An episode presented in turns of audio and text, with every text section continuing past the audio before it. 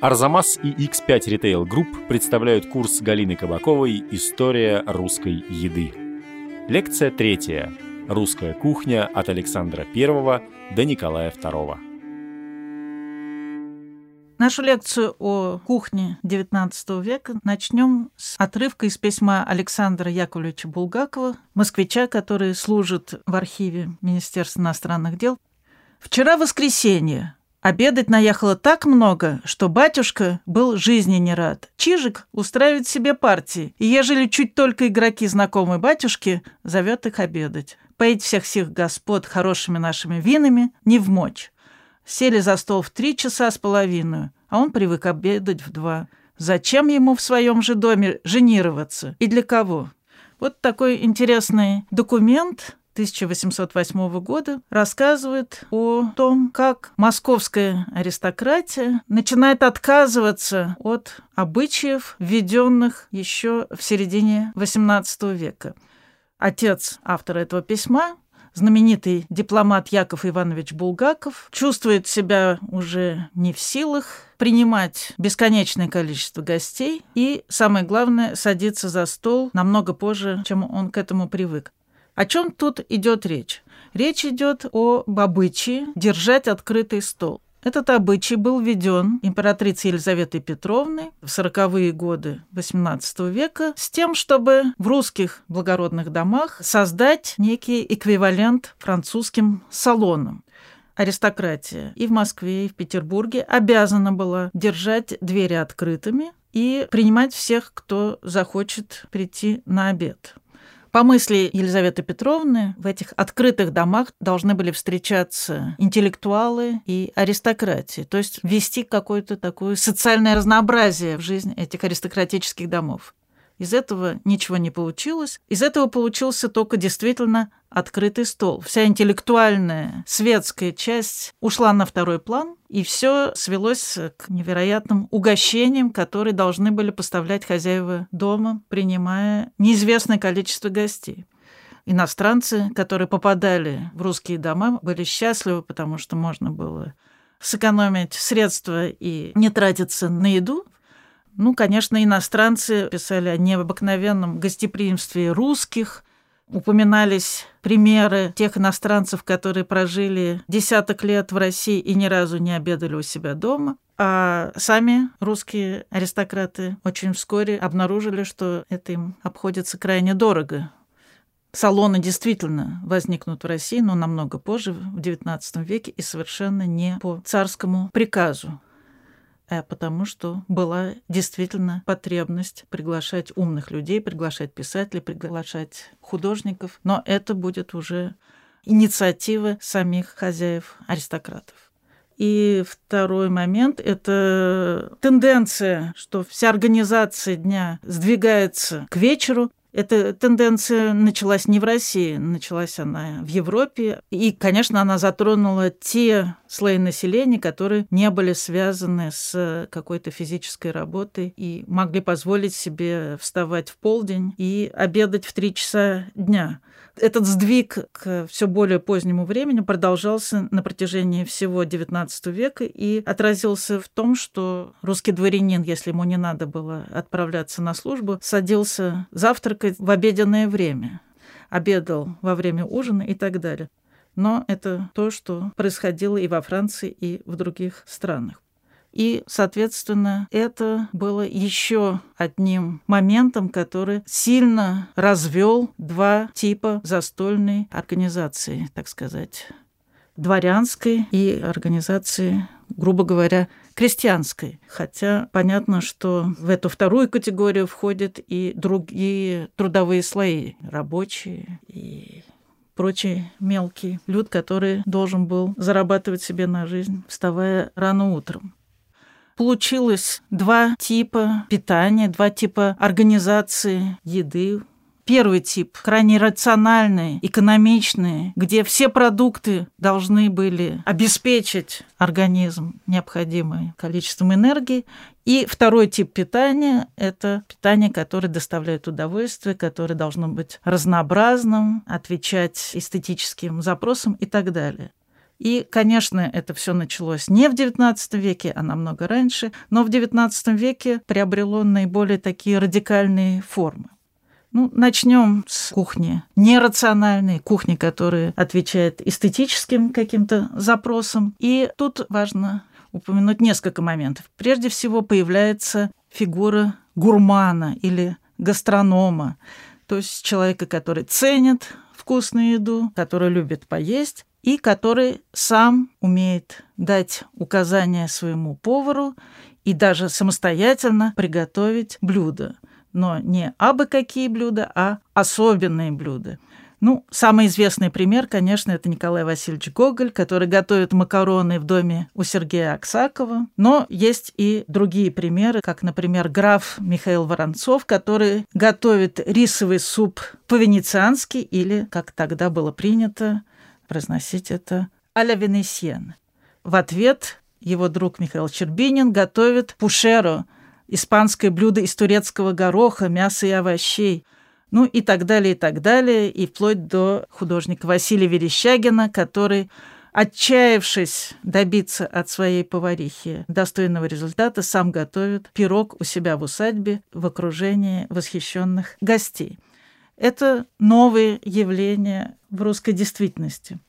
Из этого следуют и такие важные последствия, как самоограничение в еде. Вот эта традиция подавать бесконечное количество блюд, которые отражается в разного рода документах, описаниях посольских приемов и так далее, эта традиция уходит из высших сфер крестьянскую среду. Ну и известно это как Демьянова уха, да, то есть закармливают гостя до тех пор, пока он не теряет сознание. Вот это в XVIII веке практиковалось еще в каких-то дворянских домах, и затем эта традиция оттуда ушла. Кроме того, вот с этой фигурой гурмана связано и такой обычай звать гостей на какое-то одно необыкновенное экзотическое блюдо приглашать на форель, которая в начале XIX века привозилась откуда-то из-за границы, или на лабардан, который подают Хлестакову на завтрак. Лабардан – это та же самая треска, но которая привозилась в этот момент из Голландии. Вот это все, можно сказать, новые явления для русского этикета. Что, собственно говоря, ели в дворянских домах? Ну, понятно, что мало кто мог себе позволить такую разнообразную, утонченную кухню. Очень небольшая часть русского дворянства имела средства, чтобы держать повара, чтобы позволять себе какие-то роскошные блюда. Можно сказать в целом, что для аристократической кухни, для богатой кухни был, конечно, свойственен необыкновенный такой, необыкновенная эклектика и сочетание, с одной стороны, французских блюд, а с другой стороны русских. И соотношение между французскими и русскими блюдами было разное в зависимости, конечно, от контекста. Чем более парадный был обед, тем большее место занимала французская кухня, а русские блюда связывались, конечно, с какой-то домашней, повседневной обстановкой в Анне Карениной мы видим, как противопоставляется очень русская, сознательно русская кухня Левина и французские привычки Стива Облонского. Левин угощает Стиву тем, что тот не привык обычно есть, но тем не менее он все находил превосходным. И травник, и хлеб, и масло, и особенно полоток. Полоток – это половина засушенной, соленой или копченой птицы или рыбы и грибки, и крапивные щи, и курица под белым соусом, и белое крымское вино. Все было превосходно и чудесно, читаем мы. А когда сам Стива приглашает своего гостя в гостиницу Англия, то он заказывает французские кушания, но, что любопытно, называет их все по-русски. А официант-татарин переводит автоматически все эти русские названия на французский лад. Были, так сказать, и блюда, которые возникали и в крестьянских, и в дворянских домах. И к таким блюдам относятся прежде всего щи. Вот эти щи и позволят нам перейти к кухне крестьянской и кухне рабочего класса. И тут возникает один любопытный момент. Мы начнем с того, чем питались рабочие. Рабочие в городах в середине XIX века получали от своих хозяев хлеб печеный, говядину или рыбу вареную, масло постное, масло топленое, муку для щей, крупу гречневую, капусту, картофель, лук, грибы, соль. По подсчетам, все эти продукты давали рабочему 4,5 тысячи килокалорий в день что соответствовало суточной потребности взрослого мужчины, занятого тяжелым физическим трудом. Любопытный момент. В этом списке фигурирует говядина 231 грамм, что совсем немало. И интересно, что составляя договоры с своим работодателем, рабочие всегда настаивали на присутствии мяса в этом дневном меню. А сами они, когда должны были покупать себе продукты за свои деньги, часто экономили и тратили деньги совсем на другое. Так что, когда в 60-е, 70-е годы составлялись вопросники и обращались к представителям рабочего класса, представителям крестьянства с вопросом, поменялось ли что-нибудь в вашем быту и, в частности, в вашем питании в пореформенное время, 80% рабочих ответили, что да, и все эти перемены были к лучшему. То есть меню рабочего люда улучшилось после реформ 60-х годов. Когда с тем же вопросом обратились к крестьянам, то ответы были разные. Только 40% из опрошенных крестьян отметили улучшение в их питании. Надо сказать, что меню русского крестьянина, особенно в XIX веке, сильно зависело от местоположения его деревни. Если эта деревня находилась недалеко от крупного города, или если недалеко пролегала железная дорога, и связь с городом была простой. Это означало, что крестьяне могли вывозить часть своей продукции на продажу на рынок в город что существенно, безусловно, улучшало их материальное положение. Также намного лучше жили те деревни, которые занимались какими-то ремеслами и могли сбывать свою промышленную продукцию. Другие же находились, естественно, в более сложном положении. И тем не менее, когда стали доступными подробные меню с объемом того или иного продукта, что позволило составить статистику потребления, выяснилось, что даже бедные крестьяне получали столько калорий, сколько было необходимо для выполнения их тяжелой работы. И объективно, даже если они говорили, что их положение не улучшилось, эти цифры все равно выше в конце XIX века и в начале XX века по сравнению с первой половиной. Ну, из чего состояла эта еда? Эта еда состояла, как и в первые века русской истории, из зерновых которые превращались в хлеб, в кашу, суп, выпечку и все прочее. Мясо было продуктом сезонным, потому что свежее мясо можно было потреблять только в момент, когда забивали скот, то есть поздней осенью. И надо было каким-то образом хранить его в течение нескольких месяцев. Мясо это портилось, и для XIX века мы знаем способы, как хозяйки, тем не менее, использовали это слегка протухшее мясо для того, чтобы убрать этот неприятный запах. В суп например, добавлялись угли, и нужно было проварить несколько минут эти угли, и тогда запах тухлятины уходил. Второй момент, определяющий сезонность этой еды, связан опять-таки с христианским календарем. В течение всех постов мясо было запретным продуктом, как и в среду и пятницу.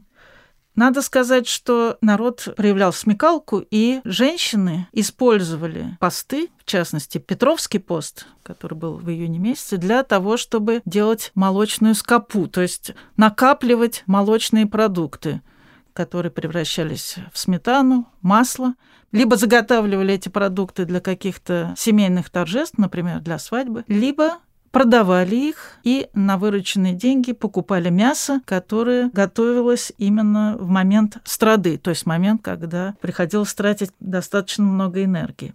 Вот этот принцип экономии, конечно, очень важный механизм который всегда применялся, чтобы выйти из тяжелой ситуации.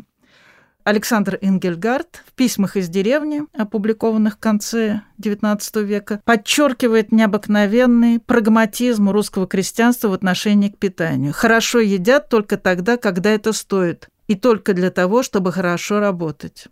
И дальше он объясняет, какие критерии важны для крестьянина в отношении к питанию. Это развлечение пищи на прочную и легкую, с множеством градаций, конечно. Можно есть и легкую пищу, например, грибы, молоко или огородину, как он пишет, то есть овощи. Но для того, чтобы работать, нужно потреблять пищу прочную, а при тяжелых работах самую прочную. Вот это очень важный момент. Что такое прочная пища с точки зрения Энгельгарта? Прочной пищей считается такая, которая содержит много питательных, но трудно перевариваемых веществ, которая переваривается медленно – и долго остается в кишке, пишет он. К такой прочной пище относится черный ржаной хлеб, но также и щи с хорошей жирной солониной или соленой свининой, гречневая каша с топленым маслом или салом. Большое значение мужик придает в пище жиру. Чем жирнее пища, тем лучше. Необходимой составной частью пищи русский мужик считает кислоту, Отсюда любовь вот к кислым щам. И, конечно, важная часть меню – это водка, которой крестьянин, как пишет Энгельгард, предпочитает мясо во всех отношениях. Ну, тут все таки надо заметить, что мясо всегда считалось и в крестьянской среде знаком достатка, главным критерием преуспевания семьи. И в этом смысле пословица «для щей люди женятся, для мяса замуж идут», вот показывает всю стратегию как бы матримониальную русского крестьянства. Мужчины женятся, чтобы в печи всегда был готов обед, а женщины выходят замуж для того, чтобы муж обеспечивал им достаток. Достаток – это мясо.